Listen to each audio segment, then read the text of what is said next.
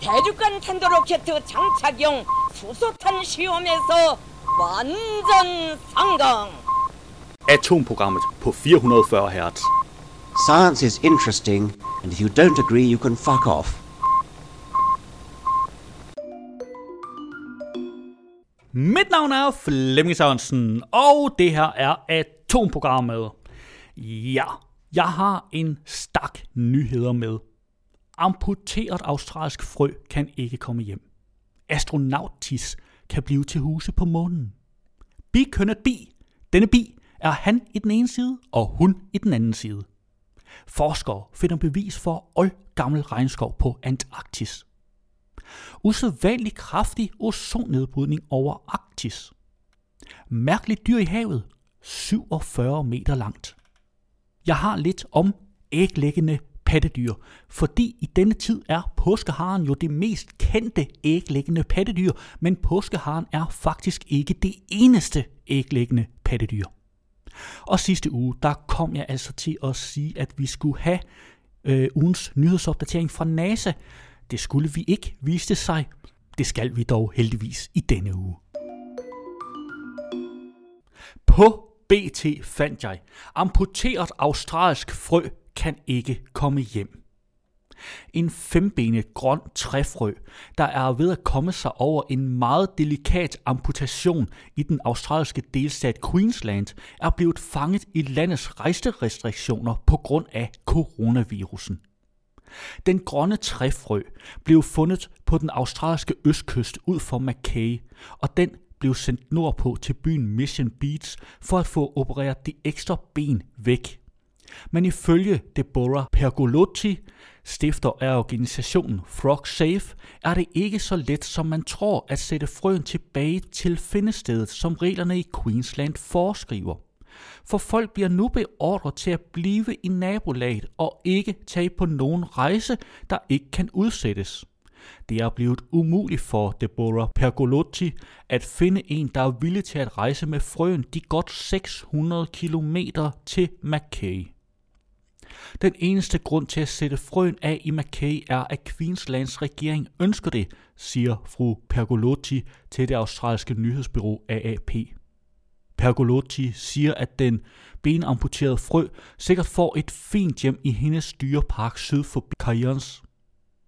Men det kræver, at regeringen i Queensland slækker på kravene. Kirurgerne fandt ud af, at der i stedet for et ben voksede to ben ud det samme sted på det lille dyrs bryst. Det er en deformitet, som hun har set mange gange før. Deformiteter i frøerne tog for alvor fart, da neonicotinoider, sprøjtegifter, der kemisk minder om nikotin, for alvor blev taget i brug i de sene 90'ere. Disse sprøjtegifte er blevet forbudt af EU på grund af den alvorlige fare, de udgør for bierne. De australske myndigheder overvejer i øjeblikket, om det fortsat skal være tilladt at bruge de nævnte gifte. Du kan selvfølgelig finde et link til artiklen og billeder af frøene i show notes. På videnskab.dk fandt jeg astronaut TIS kan blive til huse på månen.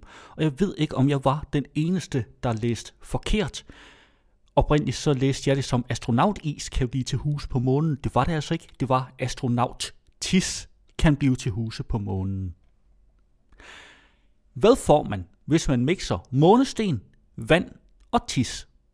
Til synlædende et godt byggemateriale til en fremtidig månebase. Skal menneskeheden gøre sig håb om at leve på månen, skal vi først bygge en base – men det er både dyrt og besværligt at slæbe byggematerialer næsten 400.000 km ud i rummet. Derfor arbejder forskere på at lave cement ud af materialer, som astronauter har ved hånden. For at bygge de geopolymer, cement, som skal bruges på månen, planlægger vi at bruge de materialer, der er til rådighed. Regolit, et løst materiale fra månens overflade, og vand fra isblokke, som findes i nogle områder på månen udtaler Ramon Parmis, der er professor i materialer ved Universitetet i Spanien. Månehuse skal kunne holde til ekstreme temperatursving fra minus 130 grader Celsius om natten til plus 120 grader Celsius om dagen, samt lejlighedsvis meteorregn. Derfor må forskerne tilsætte et blødgørende stof til cementen, og tis ser ud til at fungere lovende. Tis består af urinstof og vand.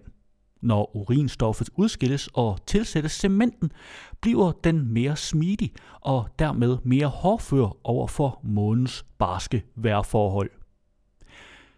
Forskerne håber på sigt på at kunne anvende råt astronautis, altså tis, som ikke skal behandles før brug. Du kan selvfølgelig finde et link til artiklen i show notes. På videnskab.dk fandt jeg bikønnet. Denne bi er han i den ene side og hun i den anden. Forestil dig et menneske, der er både mand og kvinde hvor hele venstre side af kroppen er præget af fine, feminine træk, mens hele højre side fremstår grovere og behåret, måske som hos en mand. Gynandromorfi, som man kalder det, når et væsen kommer til verden tvikønnet på den måde, er faktisk ret normalt hos nogle dyr. Nu har forskere fra Cornell University fundet det første kendte eksemplar i en nataktiv bi fra Mellem- og Sydamerika. Og hvad der var særlig interessant ved eksemplaret var, at den var i live. Bier med gynandromorfi findes oftest først, når de er døde, men i tilfælde med den lille særlige bi havde forskerne altså mulighed for at lære meget mere om det fascinerende insekt ved at observere dens døgnrytme. Forskerne bag studiet var allerede i færd med at undersøge den generelle døgnrytme hos det bevingede insekt, da de fandt bien. Arten bruger døgnrytmen til at synkronisere adfærd og interaktioner, så det passer til den umiddelbare omverden. Det viste sig, at han hundbien stod en smule tidligere op om morgenen end sine arsfælder, men var ellers mest aktiv på samme tidspunkt på dagen, som hundbier normalt er. Enten kan fundet tyde på, at biens hjerne modtager blandede kønsspecificerede signaler, eller også er den bare i sig selv et lidt specielt tilfælde, hvis man ser bort fra gynandromorfin. Forskerne påpeger med andre ord, at der er behov for videre studier i gynandromoforme biers adfærd. Du kan selvfølgelig finde artiklen og et billede af denne bi i show notes. På videnskab.dk fandt jeg, forskere finder bevis for oldgammel regnskov på Antarktis. Når du hører om Antarktis, tænker du nok på frysende kulde, gletsjere og pingviner. Men under dinosaurernes tid var stor del af kontinentet dækket af sumpet regnskov. Det har et hold af tyske forskere fundet bevis for. Forskerne gravede 30 meter ned under havoverfladen nær Pine Island Glacieren ud for vestkysten på Antarktis, hvor de fandt spor af pollen og rester af trærødder. CT-scanninger af forskernes jordprøver viste, at jordlagene ikke var skabt under havet. Holdet fandt mange plantetyper i prøverne, som afslørede, at landskabet nær Sydpolen ville have været dækket af det, der kaldes for en tempereret regnskov. Tilsvarende sumpet regnskov kan man finde på Vancouver Island i Canada eller på New Zealands sydø. Studiet, som netop er udgivet i det videnskabelige tidsskrift Nature, daterer planteresterne til at have vokset i området for mellem 93 og 83 millioner år siden, lige midt i kridttiden. Her havde dinosaurerne deres storhedstid, og forskning har vist, at kloden var langt varmere, end den er i dag. Det er rigtig fine resultater. Vi har vidst i mange år, at det globale klima i kridttiden var varmt, men hvilken vegetation, der voksede på Antarktis, var mindre kendt, siger Marit Solvej Sidenkrans, der er professor på Aarhus Universitet og forsker i fortidens klima. De tyske forskere lavede en computermodel for, hvordan et sådan miljø tæt på Sydpolen ville have set ud dengang. De fandt frem til, at kontinentet må have været dækket af bevoksning uden nogen gletsjer overhovedet på daværende tidspunkt. Du kan selvfølgelig finde et link til hele artiklen i show notes, og der er også en illustration af, hvordan man forventer regnskoven på Antarktis kan have set ud for 90 millioner år siden. På DMI fandt jeg usædvanlig kraftig ozonnedbrydning over Arktis, altså Nordpolen. Forholdene for ozonnedbrydning har været usædvanligt gunstige i år, og ozonlaget over Arktis er stort set halveret i forhold til normalen for årstiden. Ozonlaget beskytter os mod UV-stråling. Det er UV-stråling, som bruner os, men den kan også forårsage hudkræft samt forskellige øjensygdomme, og risikoen for hudskader stiger eksplosivt ved en overdosis, der skolder os. Derfor er hullet i ozonlaget problematisk. Ozonlaget nedbrydes kemisk af menneskeskabte klor- og brunforbindelser. Årsagen til den ekstraordinært kraftige ozonnedbrydning denne vinter skyldes, at temperaturerne i ozonlaget har været usædvanligt lave langt hen i foråret.